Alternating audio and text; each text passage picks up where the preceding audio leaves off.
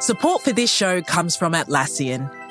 Atlassian software like Jira, Confluence, and Loom help power global collaboration for all teams so they can accomplish everything that's impossible alone. Because individually, we're great, but together, we're so much better. Learn how to unleash the potential of your team at Atlassian.com.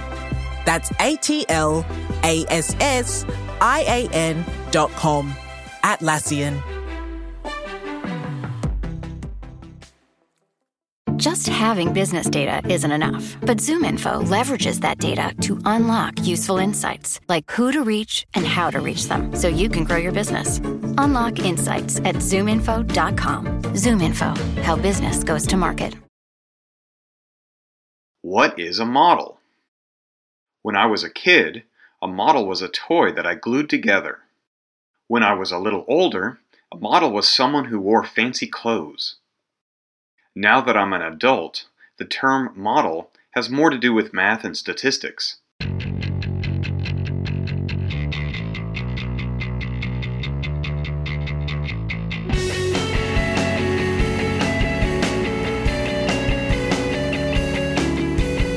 Hello, welcome to another episode of The Weeds on the Vox Media Podcast Network. I'm Matthew Yglesias here with Ezra Klein. We're talking about building things at the end of the show, and uh, there's a good a good discussion online about that. But but first, I think Ezra and I are both um we're not epidemiologists or quantitative modelers of anything, but have been interested in some of these efforts to make projections about what is happening with coronavirus and the way they have captivated our attention in the sort of policy world. And then I think in many cases, proven to not be not be very good guides to anything and it's a it's a tough problem, right? I mean, I, this is like I'm a journalist. I like I try to talk to experts and figure out what's going on. And you know, a sort of frustrating reality with this is that it seems like the top experts don't really know how to tell us what's going on. And they don't know what's going on. So right. I, I want to frame this conversation in two ways. One, there's a line out there that I like, and I think it's going to be very important here, which is all models are wrong. Some are useful.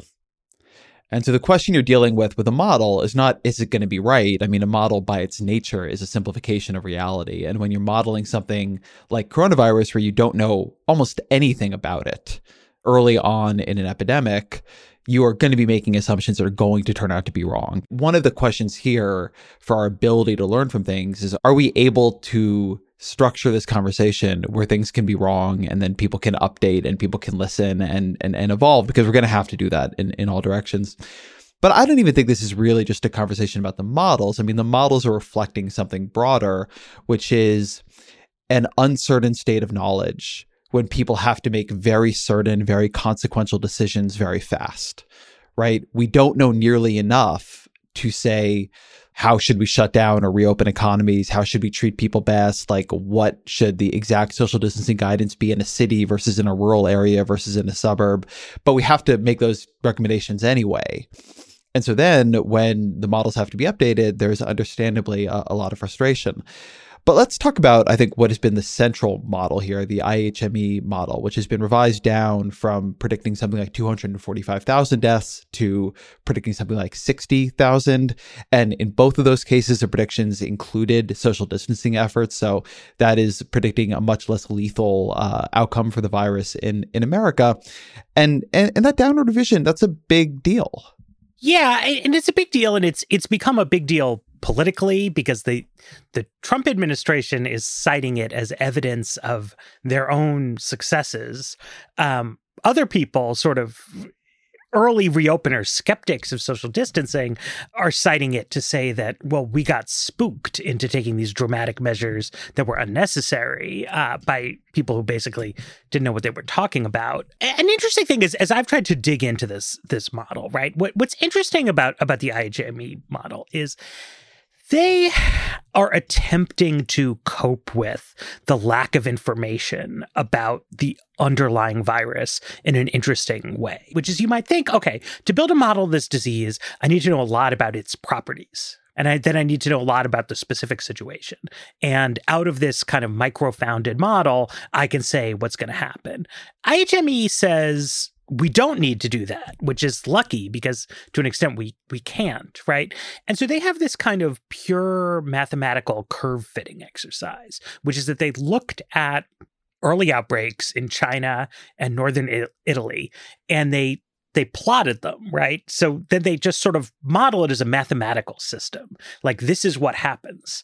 And then you look at US states and you fit the data points from the US states onto a purely mathematical model from the earlier countries and you say, okay, here's what I think is going to happen here. If this wasn't a crisis, I think we would say as an abstract intellectual exercise, this is worth a shot it's a promising idea. It's not obviously absurd, and it gets you around a lot of practical difficulties with the kind of trying to build a, a bottom up model. There are a lot of systems in the world that you can model this way, sort of on a high level and ignoring the details. I think what we've learned from IHME as it's been revised several times as more American data has come in is just that it doesn't work separate from like all models have uncertainty associated with them, but they have confidence intervals on this model and they modeled each of 50 states separately. So you can say, okay, well, did 95% of the states fall within that confidence interval? Like, is this model been specified correctly? And in 70% of cases, it was outside the 95% confidence interval, which is that's like a big mistake. So, in 70% of cases, the outcome is proving differently than the outcome the modelers were 95% certain would happen. Right? It's outside that range. Yeah. So it's just it is just saying the model is wrong. Right. So that's not just like imprecision in your modeling. It means that on some higher order level, like you didn't know what you were doing here. And I mean, I, I don't want to be too harsh on this because it, it seems like a promising approach. Like I, I, don't know that you would say ex ante that this this wouldn't work, uh, but I think it clearly hasn't worked, and that what's going on now, where they just sort of keep tweaking it with new data. I mean, maybe it will eventually start to make more reliable forecasts, but the real thing we we learned there is that this approach is is unsound and that you actually need to to try to know more on a on a micro level about about how this works. But let me try to to take a, a not different interpretation of the model, but maybe offer like a, a theory about what happened in that model. So, as you mentioned, the model is built on what happens in, in Wuhan, China, and then what happens in northern Italy. And the model predicts New York City pretty well, actually. Of the things that it predicts, effectively, it predicts New York City. And then I think this gets to what is to me the single biggest question right now, which is why has there not in America been another New York City? I mean, even the places have gotten really bad, like New Orleans, are not New York City bad. And definitely other places that look in many ways like New York City. They had early unidentified spread. They're pretty dense. They uh, have a, a, pretty significant usage of mass transit, like San Francisco, have not gotten nearly as bad as New York City. And then you might say, well, SF closed down early, but then Florida closed on April 3rd and has this very senior heavy population. Why isn't Florida a total disaster? And there actually, I've been reporting on this. There's not a great answer to this question, but what seems to me to be happening, and our colleague Brian Resnick wrote a very good piece on on modeling and modeling uncertainty. And his big argument in that piece was that the thing models have trouble with is human behavior, and particularly what happens if human behavior changes in a systematic or systemic way. And one theory I have about what's going on, which you know comes from talking to, to people who know more than I do about it, is that what was happening when societies got hit by this hard before they knew it was coming and before they had human behavior had begun to like change in reaction to it is very different than what is happening now when societies get hit by it or cities states whatever. And social distancing is either statutorily in place or people are doing it themselves which was happening in Florida to some degree even before the governor locked the state down. And health systems know better what to look for, et cetera. And so there may be something here that what happened in the IHME model is that it is true that if systems reacted the way Italy and Wuhan and New York City did, that you would have those bad outcomes. But that in this world where you've now had this like move of human behavior into this very different space where people are like washing hands a lot and staying away from people and quarantining if they feel sick or not going near friends who have had a cough, et cetera, et cetera, like maybe you stop the critical mass of spread from happening more easily. Maybe super spreaders are not getting around in the way they were. And so like we've like kind of actually done like a hard shift into a new equilibrium that a model built on these sort of like places that got the first hits of it can't predict for. Yeah, I mean, I, I think that's true. I mean, I think there's also other extrinsic factors. I mean, I think there are questions about how the weather and ambient temperature impacts different kinds of things. You know, there are questions about the role of, of UV light and how that impacts different things. And on some level, though, I just think part of what we're seeing is that we don't we don't know all of the relevant issues. I mean, at the very beginning of this, something that somebody said to me was that they thought we were seeing so much spread in Italy because people kiss each other as a customary greeting there, which isn't the case in, in every country. Uh, that seems to me to have completely dropped out of the dialogue. Still, when I look at a map of Europe, I see the kiss greeting countries as having much worse outbreaks than the handshake countries. I don't know. Like I'm I'm not an epidemiologist, but like w- one thing about modeling is that like you choose in a model, right, to simplify.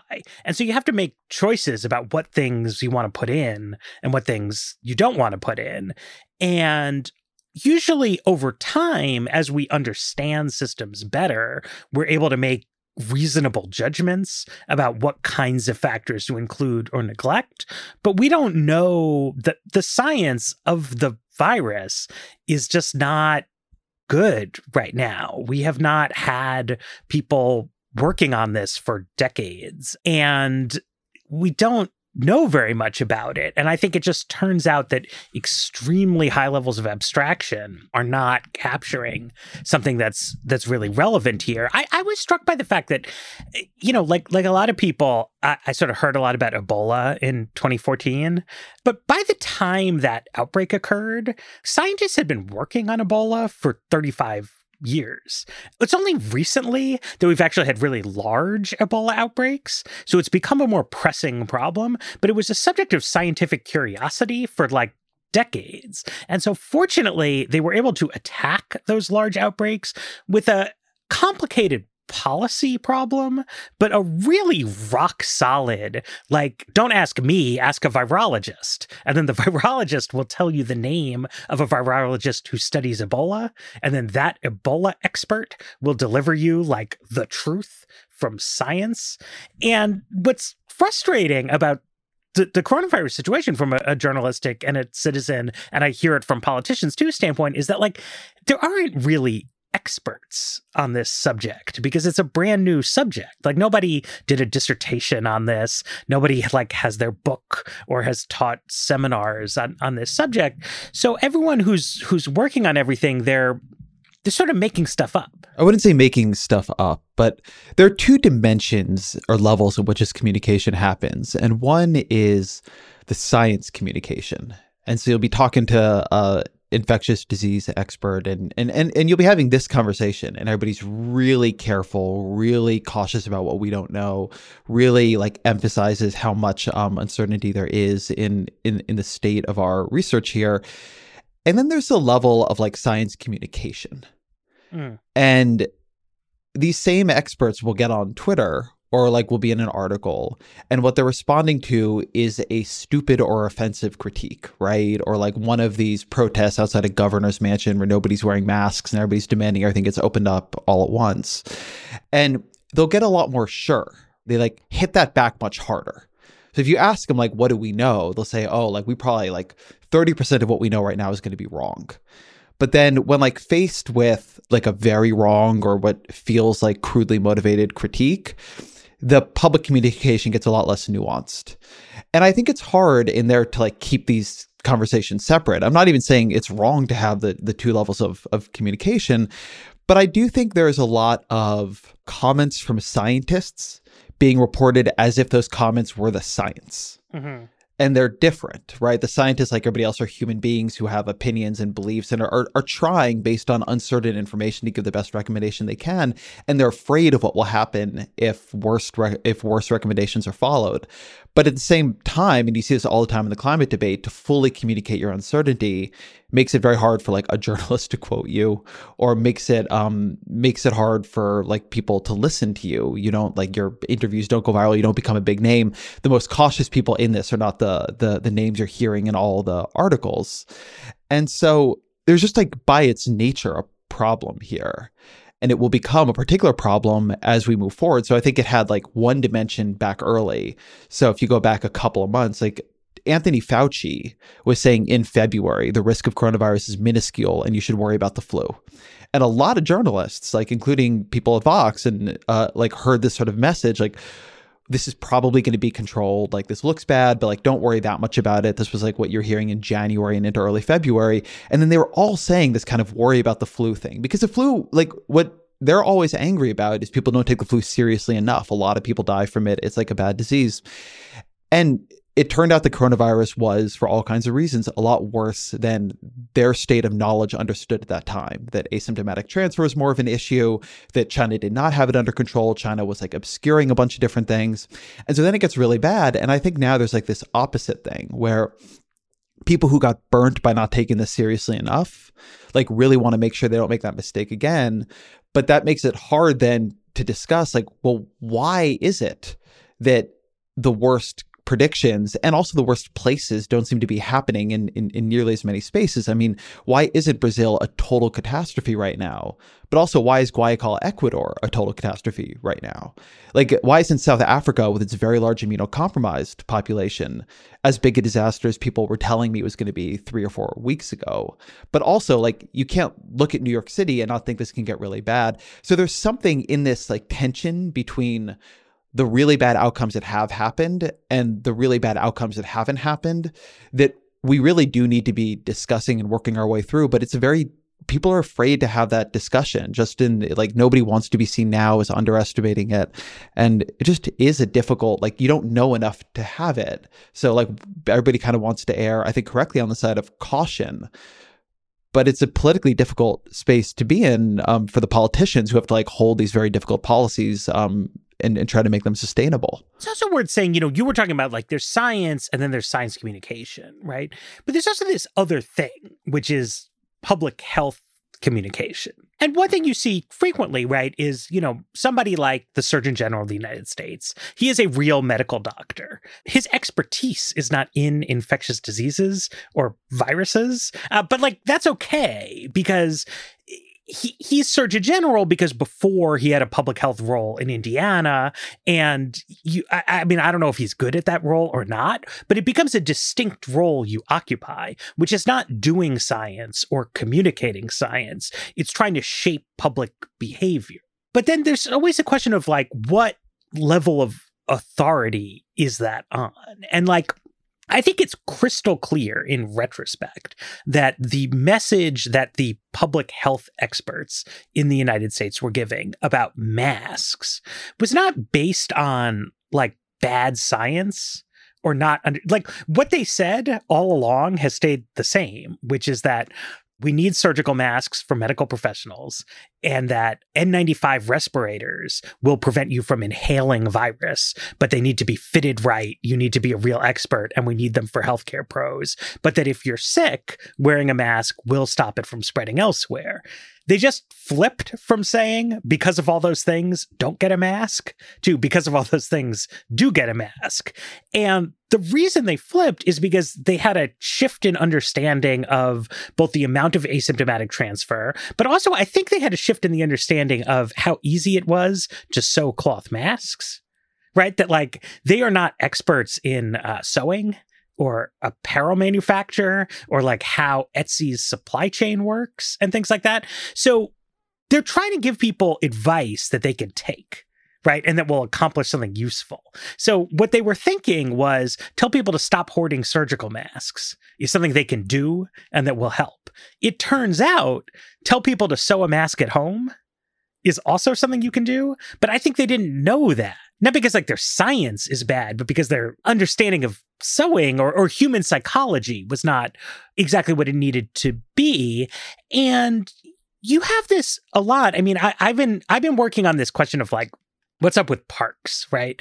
And one person works in city government was telling me, it's like, look, we don't want to tell people that outside transmission is unlikely because then they're going to make plans to meet up with their friends outside. And I, I don't know. I'm, I'm like listening. I, I see what he's saying, but also like that's not a scientific judgment. You know, it's like a just a guess about mass communication. It is, as far as I can tell, factually true that you are unlikely to inhale coronavirus particles while sitting outside. The idea that we should obscure that fact to create a better outcome, like that might be true or it might not be true. But I honestly am not sure what kind of evidence you would even get to sort of make that judgment. But the public health community seems very comfortable with sort of reaching a consensus about what direction people need to be steered and then delivering a message that is not 100% factual to try to produce that outcome. I think something you see in a lot of forms of communication is that they they like have their message and then they have their directionality. And people often know the directionality they want to take better than they know the specific message they want to take or even how to get to that. Like one thing that will often happen um, in stories of different kinds is that there's like a lot of information in the story about like whatever this possible thing is. But there's a, a fundamental directionality of is the author of the story trying to get you to worry more about it or less about it? Uh-huh. Like, do they want you to worry more about coronavirus or this possible financial crisis or this candidate getting elected or this bill passing or not passing or whatever, um, super volcanoes? Or do they want you to worry less about it? And you can write the story actually with the same information, as you say, both ways, right? Like you can read the same information in two ways, but that you get you end up with like the headline and the atmospherics of it, a story that like might in many ways be quite caveated. Like you think there's an 80 20 chance that this really bad thing won't happen. So, is what you want to do to get people to like chill out a little bit because like 80 20 it's going to be fine? Or is what you want to do to like get them to really freak out because 20% it won't be? I mean, a, a, a version of this you saw a lot was at the end of the 2016 election you had a range of models, but basically the New York Times upshot model and the Nate Silver model were both saying something between like 80 20 for Clinton for the upshot and 70 30 for Clinton for Silver. But in their public communication, like Nate Silver really was emphasizing that 30% is like a real chance Donald Trump gets elected. And like like you should think this is possible. And i think the times did a good job but they weren't out there like trying to like hit that message in the same way. And so people who were reading the times coverage were feeling really good about clinton. And then of course she loses. And so oftentimes i think that journalists scientists politicians all kinds of people sort of mistake the directionality for the thing itself. And in part like also stories with a heavier directionality get shared more. Like we had this great story from Julia Belluz in early february and it was called um, I forget what it's called, but it was eight scenarios for coronavirus, right? Mm-hmm. This was like before we really knew what was going on. And she had four scenarios in which it gets really bad and four in which it doesn't. And like, I thought that story was so good because like we didn't know a lot and it was a really good way of showing what we didn't know. But also, that story did not do that well. Yeah. Be, like it's not the story that like got shared or even in retrospect as good as I think it is the story that like people want to talk about because like people want to talk about things with a very strong directionality to them like a clear message. And so just like also in the generalized like content world the things with a strong directionality rise to the top. And so I don't know. I think this is making all conversations of an uncertain issue much harder because it's the models with a strong directionality and their message that are getting a lot of attention and then it's like messaging with a strong directionality that gets a lot of attention. It's there are a lot of epidemiologists out there but some of them are getting more famous than others right now and like they're the ones with i would say spicier public presences. And like it all kind of like stacks on top of itself to take something where there's a lot of uncertainty at the base of it and create at the end of it much more certain feeling messaging But then as things change, and I think a, a hard part about this is I think we're going to end up here in an equilibrium where, like, on the one hand, if this gets out of control in the wrong population, it's unbelievably catastrophically bad. And on the other hand, I think it is actually somewhat more reliably controllable than we feared at the beginning. And that's going to make people feel that it's not that bad. And then it'll get, you know, and so we're like like bounce back and forth between like doing too much and doing too little, um, or people feeling like we're doing too much and doing too little in a way that is not going to have good outcomes for anybody. Let's take a break and, and then let's talk about that and the difficulty of sort of prob- probabilistic forecasting. Support for the Weeds comes from Not Another Politics podcast from the Harris School of Public Policy. Trying to keep up with the political news cycle in 2023 can sometimes feel like staring into a black hole of information, where hundreds of thousands of opinions and facts get sucked in and distorted. We know it's a lot, even if you're listening to the weeds every week. You all know, in order for the average person to stay capital I informed, it can help to find and listen to sources who are working to cut through the noise and offer perspectives that go beyond the headlines. Not Another Politics podcast tries to do just that. It was launched and produced by the University of Chicago Harris School of Public Policy. It's not a pundits and politicians podcast. Rather, it takes a research and data approach to analyzing hot button issues. They cover a wide variety of topics in their episodes, but here are just a few that you can listen to right now whether or not ousting incumbents improves the economy, the extent to which white Americans favor white politicians, and what happens when Fox News viewers tune into CNN instead for a month. You can listen and subscribe today at harris.uchicago.edu slash NAP. That's N-A-P-P. Support for the weeds comes from Burrow. I love hosting people, so I know that having family or friends stay the night might seem like a great idea until you find yourself scrambling for extra cushions. Or worse, scrounging up an air mattress only to realize it has a hole in it. Well, you won't need to worry about any of that with Burrow's new Shift Sleeper Sofa. Burrow's new Shift Sleeper Sofa can make your guests feel at home. It's an everyday sofa that easily converts into a queen size bed that they say comfortably sleeps two people. The Shift Sleeper Sofa has layers of memory foam, therapeutic comfort foam, and a supportive core foam to provide an amazing night's sleep for your guests. And like all of Burrow's furniture, it's a breeze to get in your home with a painless online shopping experience and free shipping to your door. You can check out Burrow's new Shift Sleeper Sofa and all their furniture at burrow.com slash weeds and get 15% off your Burrow order when you do. That's burrow.com slash weeds for 15% off your Burrow purchase. burrow.com slash weeds.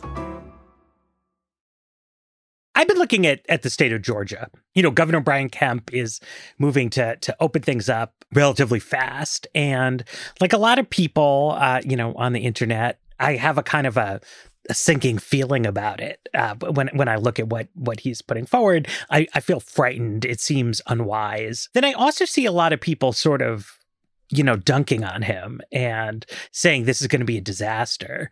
And that gives me its own sinking feeling. Because if you look at it and you, you look at this situation, you say, okay, if Georgia does what Kemp is saying, there is a 35% chance that Metro Atlanta gets hit as hard as Metro New York got hit. That strikes me as an incredibly unwise risk to run, right? If you like do the population of Atlanta, you multiply by 0.35, you say, look, in expectation, he is costing thousands of people their lives here, and that's a really bad idea. But also, I mean, I'm making up the 35% chance, but I'm, I'm trying to convey uncertainty here if you run a 35% chance of catastrophe, catastrophe probably won't happen. And if everybody is like, holy shit, this is going to be a catastrophe, and then the most likely scenario rolls out and it's not a catastrophe, then you've lost your credibility when seven more states are like, aha, look at the naysayers. But if 10 states all do something that has a 35% chance of ending in catastrophe, several states are going to end up in catastrophe. And that's a really bad idea. But I don't know how to write a pithy tweet that is like, most likely this will be okay, but it's a very unwise risk anyway. Like that doesn't, that's not a good prediction. And then conversely, you know, when people look back at people who they say like, oh, these are the this is the guy who got coronavirus right. It's never that somebody wrote on January 27th, I think there's a 5% chance that this becomes a global pandemic and that's a really bad and we should take that seriously. It's somebody who on January 27th was like, I am absolutely certain that this will be a global pandemic. And of course, in retrospect, that's quote unquote getting it right. But like, there was no way to know that on January 27th, right? I wish I was more alarmed. I was kind of reading these things where people were like, it's probably going to be fine. And I was like, la di da, it'll probably be fine. But, you know, like small chances of bad outcomes are a big deal, but it's hard to convey them without being hysterical and then randomly somebody who was just guessing turns out to be the person who was right. Yeah, there's a there's a lot there. I want to go back to the Georgia thing though for a minute because I think there's like some interesting things tucked in there. One is that like on the list of things that make me very nervous, there was a preprint article that came out and what it did was it looked at like everywhere in the US by a bunch of the factors that make a population more vulnerable to COVID-19. So all kinds of comorbidities like hypertension and cardiovascular issues and, and, and lung issues, weak health systems, bunch of other things, uh, age, obviously. And if you look at that heat map and like you just look at where looks worst on the heat map, it's Georgia. Yeah. So you're opening this up. I mean, it's Georgia and Florida and like a couple of areas in that southeastern belt. So you're opening this up in one of the most vulnerable populations, which is really scary. At the same time, one thing I don't think we know, particularly in areas that are not as dense as New York City, is how much social distancing and closure do you need to get most of the effect? Right. And Brian Kemp saying that he's going to open up like nail salons and bowling alleys. As you wrote in a, I think, a really good piece on, you can't just save the economy by reopening the economy. A lot of people aren't going to go a lot of people were social distancing in Florida before Governor DeSantis decided to actually close the state on April 3rd. And so one thing that may happen here is Kemp reopens Georgia. Georgia like does not really reopen in the sense that a lot of Georgians like do not feel like taking this risk and there's like social pressure not to. And so it's sort of like he it basically moves a needle like 20% towards reopening, but that actually isn't enough to create a catastrophe in this sort of new equilibrium where again like the system knows the health system knows what it's looking for like people are washing their hands they're wearing face masks they're et cetera et cetera et cetera. Now maybe it does create a total disaster but i think there's also going to be this potential for an outcome where like kemp has officially reopened georgia but like people in georgia haven't followed the reopening path. And so it looks like he was right to reopen but what actually happened in social distancing continued. It's going to be very hard to track and understand some of these things correctly in a way that I think is going to make it very. We're not really running experiments here, right? It's not like what we're doing is like we've got like a control place in social distancing, and then we're like paying Georgians to go out and like re redo their normal lives. We're just going to see what happens. Like people are also making their own individual calls here. And I do think something that has been happening is that social distancing is a powerful individual phenomenon as well. And I think it's working on that level pretty effectively. And that's part of why states that uh, closed later did not actually get as bad outbreaks as we feared. And I think it's also potentially why this Kemp thing, as bad as it looks to me, may not be as bad as I worry it'll be because he doesn't actually have the power to like reopen Georgia. I mean, he can reopen it, but he can't make any, he can't make people go to things in the numbers they were before. Well, and then you get really into a question of how do we model the human behavior, right? If you say, okay, things are opened up, but for the first two weeks, everybody's incredibly cautious, but nobody knows how cautious everybody is being exactly because it's not that well indexed. And then it goes pretty well. So then everybody gets less cautious and it could get much worse again. And, you know, we just don't know, right? Like, I don't have a guess as to like how will churches in Georgia operate in a post reopening environment and how will the parishioners sort of respond? Because that strikes me as the in like exurban sunbelty america the sort of most plausible avenue for super spreading is is in church services because uh, there's no subway car to be packed um there no i don't want to say no but most people aren't living in apartment buildings uh, but just because you have a low residential density doesn't mean you never have crowds. And so it's like, well, what do people actually do in those kind of situations? And are we even going to be paying attention to what they do so that we can learn something for for the future, right? Because this is like uh, one of the things is in general, you would never try to model what's going to happen in Dallas based on data from Milan, right? Those are very different cities. But it's like you're doing the best you can with the data available. But if we really track like what everybody does in Atlanta, that could be very informative. But as far as I can tell, we're not there's no plan to do that right? Like nobody is volunteering themselves. We did have the mayor of Las Vegas like use the phrase control group on a television interview, but all she seemed to be saying was, well, she wanted to get her casinos back open because the city needs the tax revenue. Uh, but I think, I mean, my overwhelming guess is that nobody is going to book a flight to Las Vegas to go gambling, no matter what the mayor says there. You know, you shouldn't overrate the sort of public officials' ability to drive human behavior. I think that's right. You want to take a break, speaking of public officials' ability to drive behavior, and talk about building? Let's do it. Let's build. Support for this show comes from Atlassian. Atlassian software like Jira, Confluence, and Loom help power global collaboration for all teams so they can accomplish everything that's impossible alone. Because individually we're great, but together we're so much better. That's why millions of teams around the world, including 75% of the Fortune 500, trust Atlassian software for everything from space exploration and green energy to delivering pizzas and podcasts. Whether you're a team of two, 200 or 2 million, or whether your team is around the corner or on another continent altogether, Atlassian software is built to help keep you all on the same page from start to finish. That way, every one of your teams, from engineering and IT to marketing, HR, and legal, can stay connected and move together as one towards shared company wide goals. Learn how to unleash the potential of your team at Atlassian.com. That's A T L A S S I A N.com. Atlassian. Before ZoomInfo, business wins took a lot of time, energy, and patience. But today, ZoomInfo aligns your sales and marketing teams, identifies ideal customers faster, and automates your go to market strategy so you can scale up and get on the fast track to marketplace domination. And that's how winners win. Unlock insights, engage customers, win faster at zoominfo.com. ZoomInfo, how business goes to market.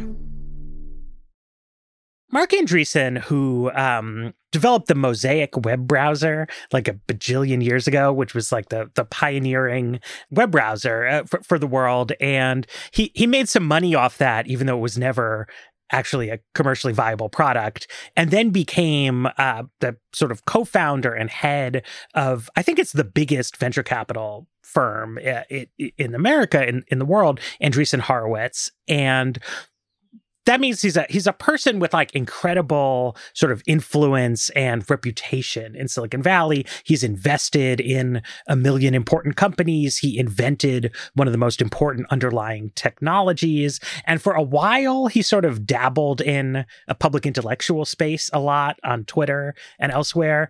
He really kind of stepped back from that uh, recently and then reemerged from the ether with a blog post uh, called "It's Time to Build," saying that you know the the lesson of coronavirus was that it's kind of along the lines of like this once great nation like can't get things done anymore. Like we don't have any swabs. There's no houses in the Bay Area.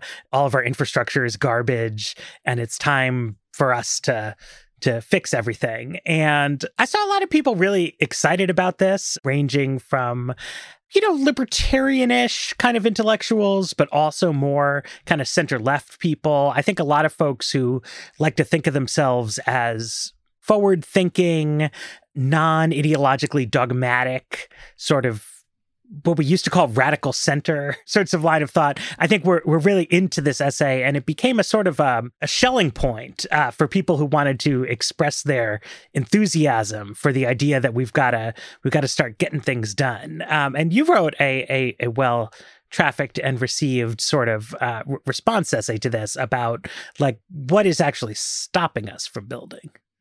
So in a lot of ways, I liked Andreessen's essay a lot. Like I want to build more too, and I think a lot of people want to build more. And in some ways, that's like the nut of my response to it, which is in a couple key moments in his essay, he frames the problem as people don't seem to want to build or people don't seem to like have a yen for building. So, like up top, he's like expecting a bunch of criticism and he says, like, here's a modest proposal to my critics. Like, instead of criticizing me, why don't you say what you want to build? Like, chances are I will agree with it. And then at the end, his solution on building, and, and I'm going to quote this, is building isn't easy or we'd already be doing all this. We need to demand more of our political leaders, of our CEOs, our entrepreneurs, our investors. We need to demand more of our culture, of our society, and we need to demand more of one another. We're all necessary and we can all contribute to building. Every step of the way to everyone around us, we should be asking the question what are you building? What are you building directly, or helping other people to build, or teaching other people to build, or taking care of people who are building?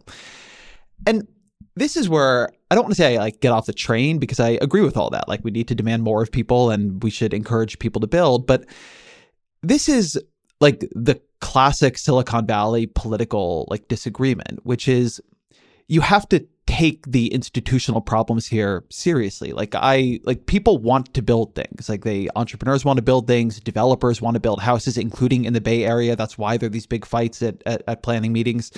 And even in like the epicenter of supposed stagnation, Washington, D.C., if you cover Congress for any amount of time, and like you and I have covered it for 20 years, it's just full of bills. Like people want to build all kinds of things: new healthcare systems, new new social insurance systems, um, decarbonizing the U.S. economy, new education systems, like everything, like infrastructure. It's always going to be infrastructure week, and it doesn't work. And so I guess like what I would say is what we need to do is rebuild institutions. And like I make the argument in this piece that we've become a vetocracy, which is a, a, term from Francis Fukuyama, where too many different actors can veto things at all levels. So with the federal government, people have heard me talk about this forever. You have things like the filibuster and polarization and the way we decentralize power in a system that requires very high levels of compromise and consensus to function makes it impossible for really anybody to do anything. And at the state and local level, which is more a space you focus on, Matt, I sort of talk about some of these arguments and essays that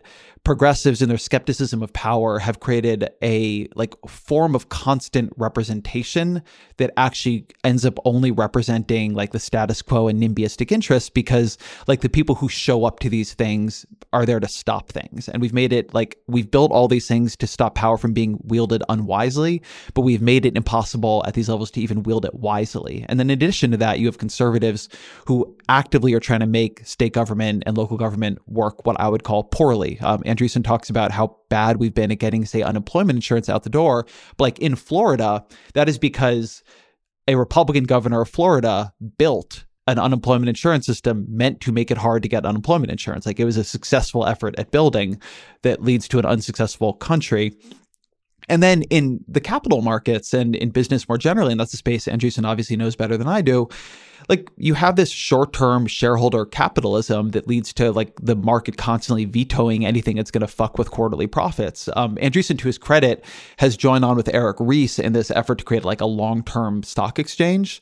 But I think like taking more seriously the ways in which kind of advanced capitalism and hyper efficiency creates the kinds of like just in time, very fragile supply chains um, that he's like lamenting on cotton swabs and reagents. Like it needs to be taken seriously. And the problem is people want to build all kinds of things. What they don't want to do is like patiently engage in reforming very frustrating and annoying institutions filled with people who want things to be the way they've been for a long time. One thing I would say about Andreessen's essay is that you know, like a lot of things that get written on the spur of the moment, there's like different ways to kind of read it. And, and, one way I've seen a lot of people read it is as a kind of like a tech godfather throwing a bomb from the West Coast at politics.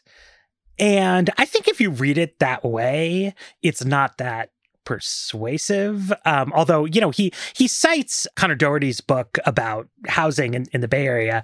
We had Conor on, on the weeds. And, you know, that it suggests a, a, grounding and some understanding of some specifics of the political situation. But I think it's like a, a macro diagnosis, as you say, like people don't want to build enough does not really explain anything in the federal government.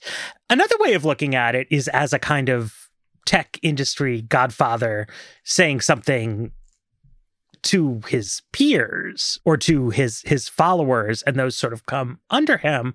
And in that view i give it more credit actually because it, it's true that there's a question about like what do capital markets want to allocate capital to but there's also a question as to what do human agents want to educate their personal talents to, particularly people who are smart and hardworking and are in sort of high demand as people, command good salaries in a variety of different locations. And and I remember I was at a, a, social event last year, and you know, it's one of these things where you get seated at a table where some of the people there know each other and you don't know them.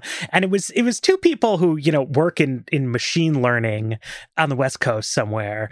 And one of them was working on basically like speech to text transcription. And one of them was working on uh, algorithmic lending. And, you know, I'm a pain in the ass. So I, I was talking to these people and the upshot of efforts at algorithmic lending is that banks want to find a way to violate civil rights law in a way that's legal, is like what it comes down to. Like, if you can successfully identify like strong correlates of being African American and then steer loans away from those people, you will gain a market edge over traditional underwriting where that's going to be illegal. There is absolutely a valid business opportunity there, but it like strikes me as a shitty thing to do with your life. And like I really wanted this woman who was working on speech to text transcription to like ruthlessly dunk on this other machine learning guy because I would really like automated transcription of interviews to be like much easier and, and cheaper. Like I could go on and on and on about the benefits to the world of improving that kind of technology. And I could go on and on about the like likely harms to the world of improving the algorithmic lending technology. From a computer science perspective, these are both hard problems to crack. And like investors are going to try to make money, but like you can't force people to like do something worthless with their lives. And in that spirit, like I do think having more people ask themselves the question, what am I building here? Not like, will this operate at scale and have a moat? Which are like the business buzzwords, but like, what am I creating here? And am I going to be proud of it? Are people going to be like, we're really glad this thing happened? Which is not to say, like, it's not that they don't like lots of things in the tech world i think do have that quality. Like they're really good and they're really useful but there's a tendency on both like critics and like defensive people to like lump tech together when like any other sector of society like people are actually doing very different things there some of which have incredible value and some of which are like kind of dumb. And getting like smart, hardworking people to try to orient themselves to building things that are worthwhile seems like a like a really valuable endeavor to me. I, I agree with all that, and I being good is better than being bad. That is that is true, and to the extent that's the point, like I'm I'm there. I also think in a way that um, was really interesting in the essay, although was not something Andreessen said explicitly it seemed to me the essay was fitting into a debate inside Silicon Valley that Andreessen has often been understood as on the other side of. Mm-hmm. So Andreessen is like has this very famous line, software is eating the world. And the idea basically is that huge amounts of like economic um, activity are going to now be like built on top of a software overlay. Right. You know, so like you're not going to like hail your cab, you're going to like use your Uber app and things. And if you can figure out like how to build these software um, platforms, you have these almost infinitely scalable, super multi-billion dollar industries that you can um, like profit from. And Andreessen and a16z in general have done that really well. I mean, he's a early Facebook investor who is on Facebook's board even today. But then there's been in recent years this critique coming from people like Peter Thiel that Silicon Valley has over invested in bits and underinvested in atoms. They're making too much software and funding too much software and not funding like actual building of things in the real world. And so like the person who's sort of the the, the counterexample of this is like Elon Musk, who for all of his um like color as a character, like actually makes spacecraft and automobiles, cars, solar panels. Solar panels. Yeah, you can you can touch. Yeah, like Elon you can Musk's touch product. the stuff, you can drive it. Like it's quite amazing um, technology, and it means that he is constantly um, like dealing with federal regulators and convincing them to let him do things. And he took a big loan from the Department of Energy, um, same program that led to Solyndra helped save Tesla, actually, which people do not know in the way I wish they did. And so, like Musk is like he's really he's been using the software stuff, but he's been making atoms, right? And like trying to solve things like, you know, he cares about electric cars because of climate change. Like in theory, he cares about colonizing Mars because, you know, he believes we're going to destroy um, Earth eventually. And so some of it can be a little dystopic, but but I think it's fundamentally a very admirable project. And I don't know the full range of what a16z has funded, but but they've been really strong at funding software companies. And if you look at this Marc Andreessen essay, it is very heavily about things you would build physically, like cotton swabs, ventilators, different approaches to schooling where you need to like deal with huge numbers. He, talks about like tutoring as a like a like the next space of schooling, which is great, but like that's a huge, super labor intensive thing. He was he didn't talk about MOOCs as the answer to the future of schooling, um, building more homes. And I think something that has been true, like in Silicon Valley, and I don't say it as a criticism at all. I think it was a very natural thing to have happen, but now it, it's like the like the low hanging fruit got picked. Is that if you could create software, and including like your lending example here, your algorithmic lending example is a good example of a very bad way of implementing this. If you can try to disrupt things through creating new software platforms, you can often evade the old systems of like regulation and accountability that made it hard to make new things. Right? Like you didn't have to deal with as many like OSHA regulations if you like automated your factory, for instance, that kind of thing. And the more that like we have to build real things in the real world using real people, the more you end up having to deal with these institutions that I'm talking about, like much bigger like infusions of capital from capital markets. Like if you want to do a huge manufacturing play, you can't take 300,000 in seed investment, mm-hmm. right? You need millions and millions of dollars to do something at that level. And so you end up having to go through all these institutions like stock markets and local regulators and, you know, the federal government and laws. And is this legal? And will the FDA approve it? And so I don't think of like what I'm saying really is actually even in opposition to what Andreessen is saying. But if what he is doing is trying to push his own peer network into investing in the real world, like into investing more into atoms, building more stuff, more things.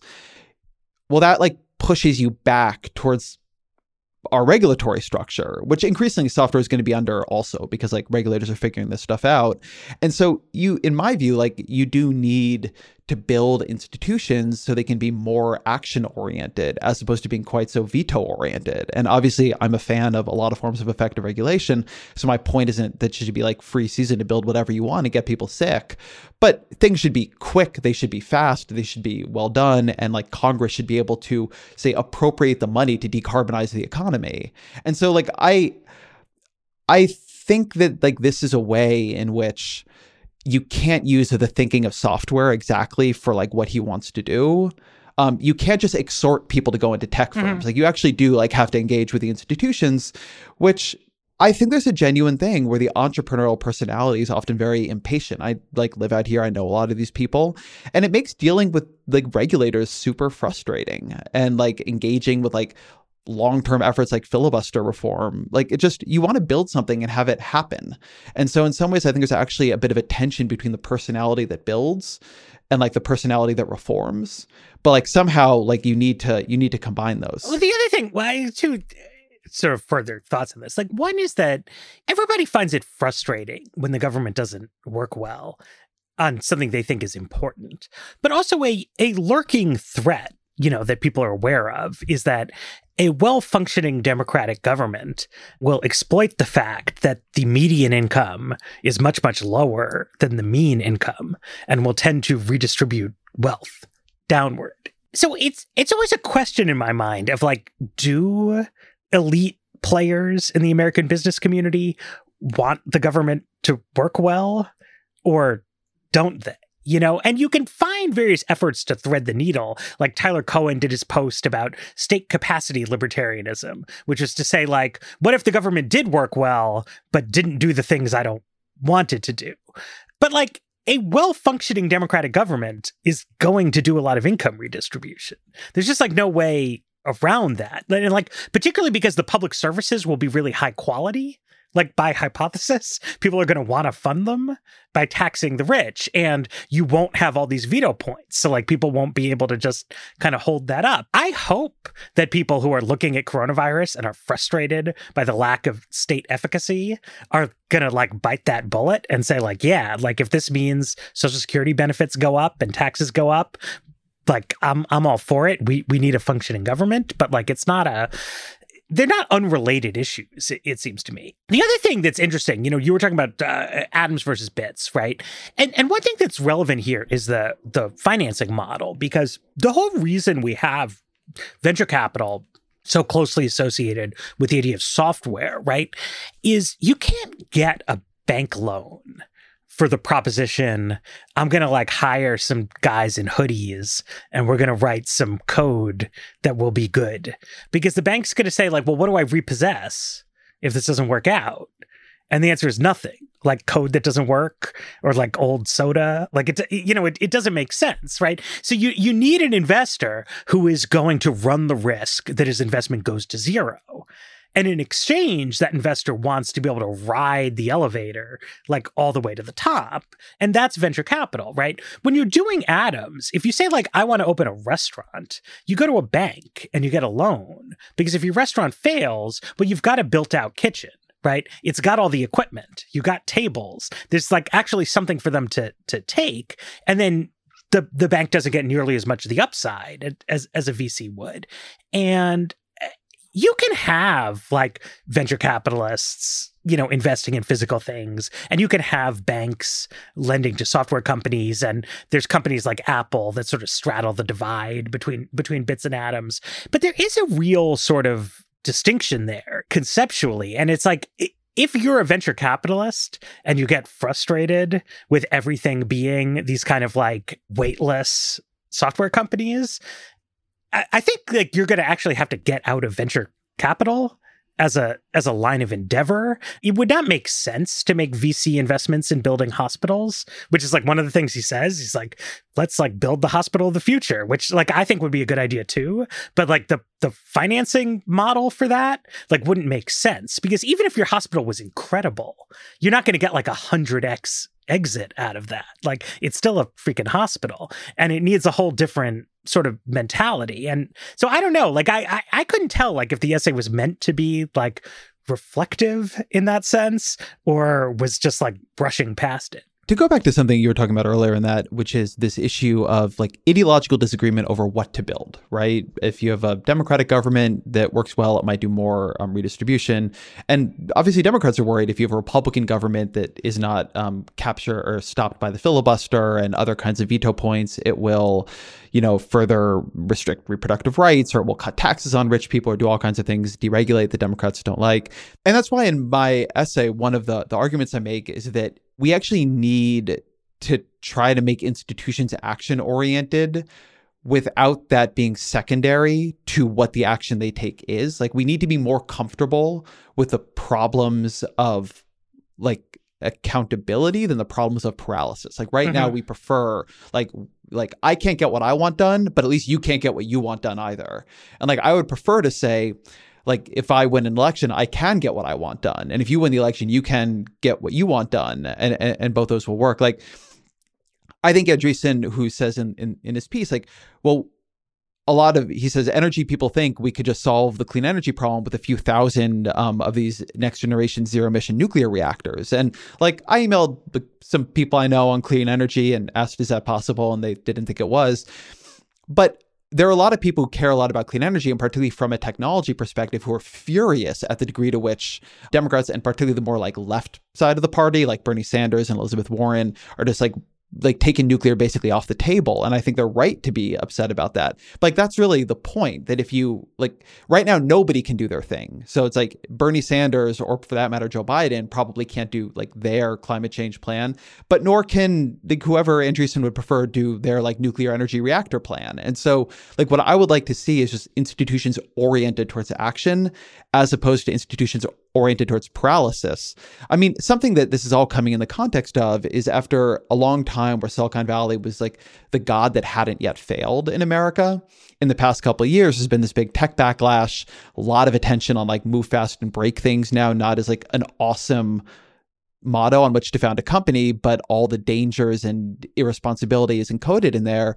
And then I think in this coronavirus period, there's been this sort of a little bit move back to saying, you know, man, wouldn't you prefer the problems of disruption to the problems of stagnation and, and, and paralysis? And like, I think that that basic idea is correct. Um, and that in like like yes i think silicon valley like could be pulled back a little bit and has been for that matter towards like thinking more seriously about like downstream social impacts of what they do but a lot of other institutions you need to be pushed way forward towards being willing for things to go a little bit more wrong other big things can go way more right. But it's hard to get people to focus on that. Like, eh, I mean, this has been getting us all the way out of the context of entries. And like my thing throughout this whole Democratic primary has been stop telling me like what your imaginary plan is. Like what are you going to do to institutions to make it possible to pass any plan whatsoever? And like i've asked that in every candidate interview i've done. And i don't at all believe joe biden is going to come in and the first thing he's going to do is like a massive package of structural reforms. Maybe i'm wrong. I would like to believe that i am but like i don't see evidence of it. And so i don't think his agenda will be successful as i want it to be. Although who knows? Maybe we have 23% unemployment and that totally wipes out republicans in the senate and like creates a creates a, an equilibrium i was wasn't expecting. Um, but yeah, like people are going to argue about what to build. Like that's okay. I would prefer a world where all kinds of people get to try building things within at least within like some reasonable limits, as opposed to a world in which almost nobody can build things because like everybody can veto them. And like the sucker we all take is that, well, if we didn't create the thing that we had hoped to do to solve the world's problems, well, at least nor did those other guys. Yeah, I mean, there is just like a question about about risk though, because it's like one place where I do think that like right of center business people and left of center writers kind of like meet as have, have, a melding of the minds is in having like a lot more openness to experience risk tolerance and um like comfort with ambiguity than the typical person. And i never know exactly what to what to make of that because i i simultaneously think that i am correct that like American society is too small c conservative, like about things, sort of uh, along the way that, that you were saying, and it would be better to let like 10 disasters go forward, but also have 15 triumphs. And the question of like, well, is that just like my aesthetics that people authentically disagree with? That like this is the like most prosperous society, you know, ever built. Uh, most people have it have it pretty good in America. Um, something like we've seen with with coronavirus is like we were talking about this in the models. Um, it seems like the typical American really does not want to get coronavirus and get sick.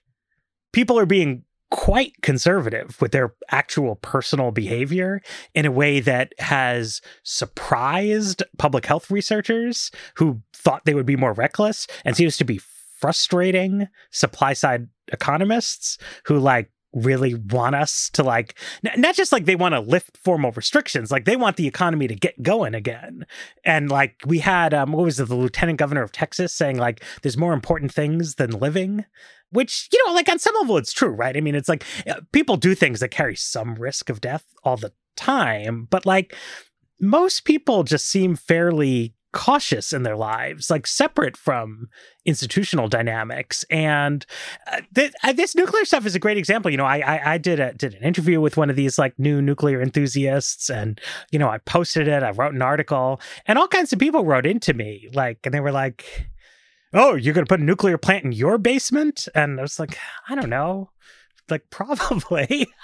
uh, like they seemed safe to me, but it was just like not the mass reaction to like next generation nuclear reactors that I was hoping for it to be the case that it's like just like seven hippies and like a bad institutional structure at the Nuclear Regulatory Commission that was blocking these next generation nuclear devices. But just like all kinds of people were coming out of the woodwork to tell me that was a terrible idea. And hadn't I seen the Chernobyl miniseries? And like, what are we going to do? I have not seen the Chernobyl miniseries. I haven't either. I, there's there's never been a night. I, I know I need to, but there's never been a night right given what's going on in the world where i feel like like emotionally able to handle that yes exactly but so maybe i'll change my whole view around okay so uh stay safe out there everyone despite my exhortations tell me if the chernobyl miniseries is good hop into the weeds facebook group uh, send us some email uh, whatever you got um, thanks to our producer jeffrey geld and the weeds will be back on tuesday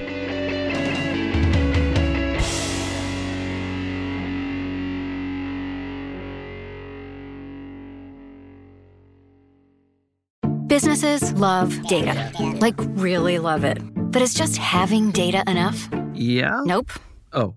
Because the smart businesses, the really smart ones, use ZoomInfo. It leverages data to unlock useful insights. Insights so you know who to reach and how to reach them, letting you grow your business. So ask yourself is your data insightful? Now it is. Unlock insights, engage customers, win faster at zoominfo.com. ZoomInfo, how business goes to market.